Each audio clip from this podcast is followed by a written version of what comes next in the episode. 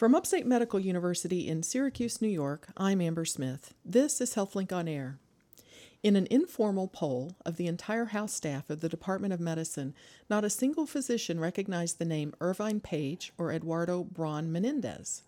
Today, we're going to hear about the medical contributions of these two physician scientists from Dr. Harold Smulyan.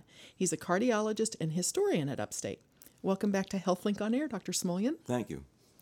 Now, you decided to delve into the history of the discovery of angiotensin after realizing that new doctors today were not familiar with the names of the men who discovered this compound, right? That's correct. So, tell me about how you uh, did your research because you this led to a paper that was published um, in the American Journal of Medical Sciences. But how did you begin your research? Well, we got interested in this because um, this, these developments and the importance of this substance, angiotensin, and the drugs that are derived from it uh, are of great importance, and they all developed during my early career. And so the names of the people who so discovered these substances were well known to me. Um, and, and I was a great admirer, of course, of the people who discovered it. But the physicians today who write millions of prescriptions uh, that are, are involved with these substances have no idea where they came from. And that always seemed to be to me to be a shame, and that they uh, they should remember the people who discovered them as well as I did. So, our listeners who aren't medical doctors um, or nurses might not know what angiotensin is. What what is it? Well, it turns out that this is a very important substance that uh, is normally present in the body. It helps control the circulation. It regulates the circulation, keeps the blood pressure under normal uh, levels under a variety of circumstances, and controls the blood volume. So it's an extremely important uh, discovery, and, and its manipulations about it that resulted in a lot of drugs to be formed to regulate it, move it up and down, uh, have become very important and, and are very commonly used in medicine today. So, ACE inhibitors, people might have heard of that, right? That's what. That's uh, right. Uh, an ACE inhibitor blocks some of the effects of angiotensin and in that way, it can lower the blood pressure in the millions of people who have high blood pressure. And so there might be people. What What are some of the names of ACE inhibitors that people might recognize that they're taking these medicines? Well, the the drug companies give them um, names that are easy to remember, but the generic terms all end in the letters IL. And so one of the first drugs that was developed that's an ACE inhibitor is captopril, and then there are a number of others, lisinopril and and okay. so on. And people take them for management of blood pressure or heart failure. Heart um, failure, heart attacks, uh, some forms so, of kidney disease. So they're very important drugs and used extensively. So when you got uh, interested in looking into this discovery, do, do you work in a library? Do you work on a computer? How do you start looking into this? Well, I'm not a professional historian. I'm, I'm uh, an amateur uh, at it. And so I don't do uh, primary sources where you'd have to go to the actual documents themselves uh, in, in, rare places to find them. Um, I go and, and, investigate others who have looked into these things on primary sources, and I use their information and collect that and make a story out of it. Okay. So tell us about the, Irvine Page and Eduardo Braun Menendez. Um, were both scientists in different countries. Irvine Page was American, and Eduardo Braun Menendez was Argentinian. He, was originally Chilean, but he worked most of his life in Argentina. All right. So, and and we're talking about the 1930s. It was indeed, period? yes. Uh, Page um, discovered this substance uh, while working in the Eli Lilly research laboratories in Indianapolis. Uh, and at the, almost exactly the same time, Braun Menendez um, made a similar discovery, but using different techniques. Uh, discovered the same substance while working in Buenos Aires in, in Argentina. So they just happened to be sort of working in the same field of interest. They were working in the same field of interest. I think they were unaware of each other's work until a lot later when both of them published their results at almost exactly the same time. Wow, interesting. A very coincidence of, uh, of, of, two important uh, people who made the same discovery using two different methods at the same time. So, did how did they they how did they learn about each other? Was it after they published papers? Or? Yes, uh, um, uh, Irvine Page published, of course, in the American literature, uh, several papers and Braun Menendez in the uh, in the Latin American literature, and having read one another's work, and uh, as gradually the substance became recognized as a very important uh, substance, and they they they uh, realized that each of them had discovered the same thing. Now, and we're talking about the 1930s, long before uh, the internet was available. So, was it um, coincidence that they stumbled over one another's work? Um, how did how did doctors learn of what was happening in the world during those times? I think it must have been uh, entirely just through reading the literature and one another's papers, and having their colleagues uh, do the same and report to them, and so on. I, I don't know of any actual uh, information about how they learned of each other's discovery, but it was relatively easy to do by following the literature. So they were looking into the role of the kidney in blood pressure regulation. That's right. What made us think, or them think, that the kidney played any role in blood pressure regulation? Well, that had been known actually for many years. Some 40 years before, uh, a substance had been discovered that was uh, present in the in the kidney, especially if it was short on blood supply, that would raise the blood pressure in other animals. So the kidney was known for many, many years to be involved in some way in, in blood pressure regulation. So they were trying to figure out what it was. They were trying to find the, the substance that, that the kidney produced that, that would raise the blood pressure in other, in other animals. You're listening to Upstate's HealthLink on Air. I'm your host, Amber Smith, and I'm talking with Dr. Harold Smulyan. He's a cardiologist and amateur historian here at Upstate, and he's published a paper on the birth of angiotensin. Um, it's called An International Compromise, and it was in the American Journal of the Medical Sciences. Now, your title says an international compromise, and that relates to the name itself, right? That's right. The, uh, the interesting part of the story is that Page, realizing that he had discovered a new substance, had to give it a name. And he called it angiotonin. Angiotonin. Angiotonin. Okay. Uh, on the other hand, Braun Menendez in Argentina also realized he had discovered an important substance and had to name it, unaware that Page had already, or at the same time, named his substance.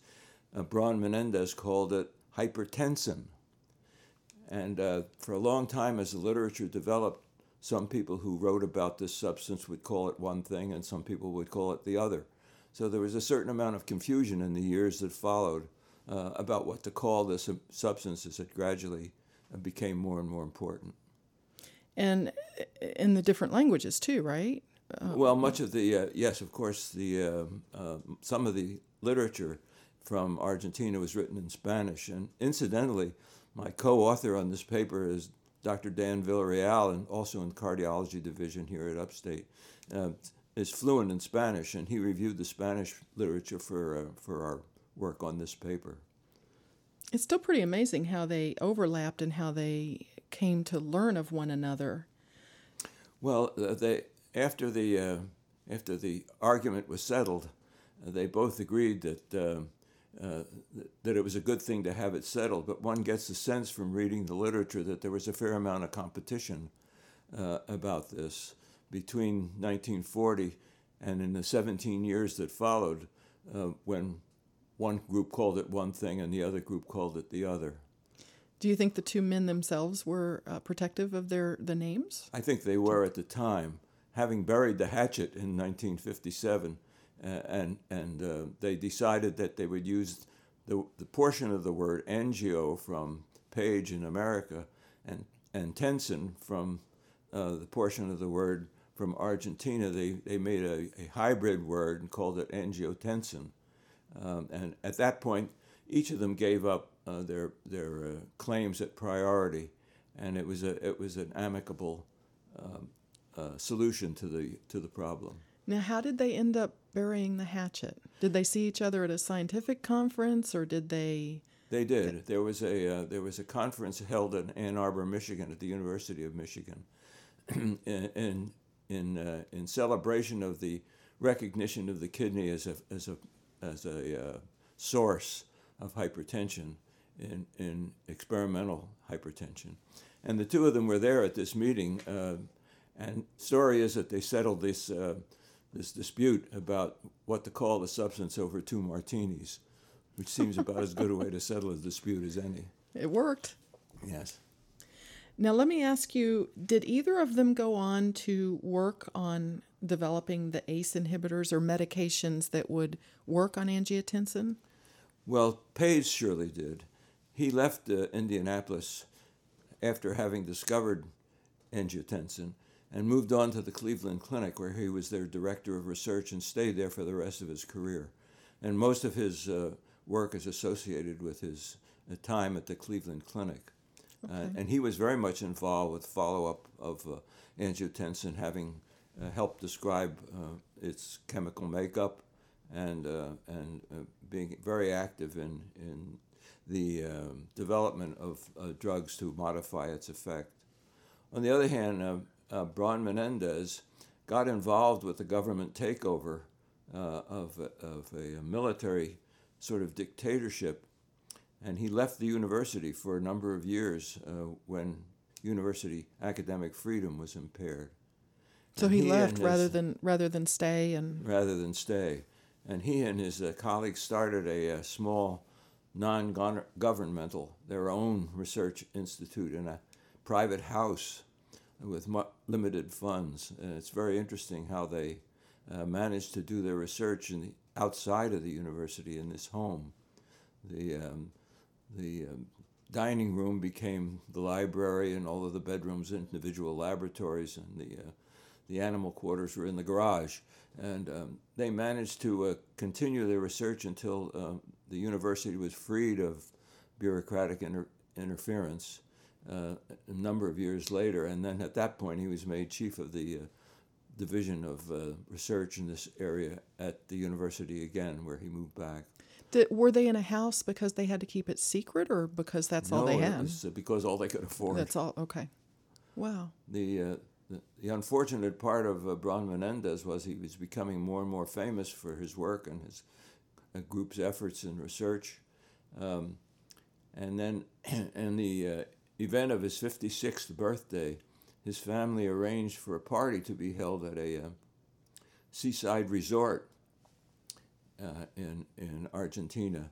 And he flew there to be with the family, and the plane never made the landing and went into the ocean, and he died along with the rest of the passengers as a result of that plane crash. On his birthday. On his birthday. He, so he died mm. at exactly 56 years of age. On the other hand, Page uh, lived a very long life dying at the age of 90 uh, and being active almost to the very end. Uh, what age range were they when they discovered angiotensin? Were they in I'm their 20, sure 20s or 30s? Or? But I, I, would guess they were in their 30s. Okay, so much younger.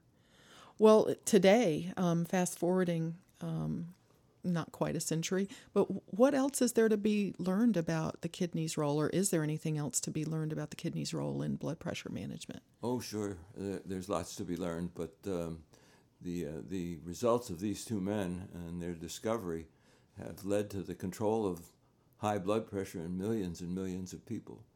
Uh, and so um, uh, their effects today are, are, are enormous. Uh, and and I, I feel that the, uh, the young physicians today should not forget uh, the people who first discovered this, these substances.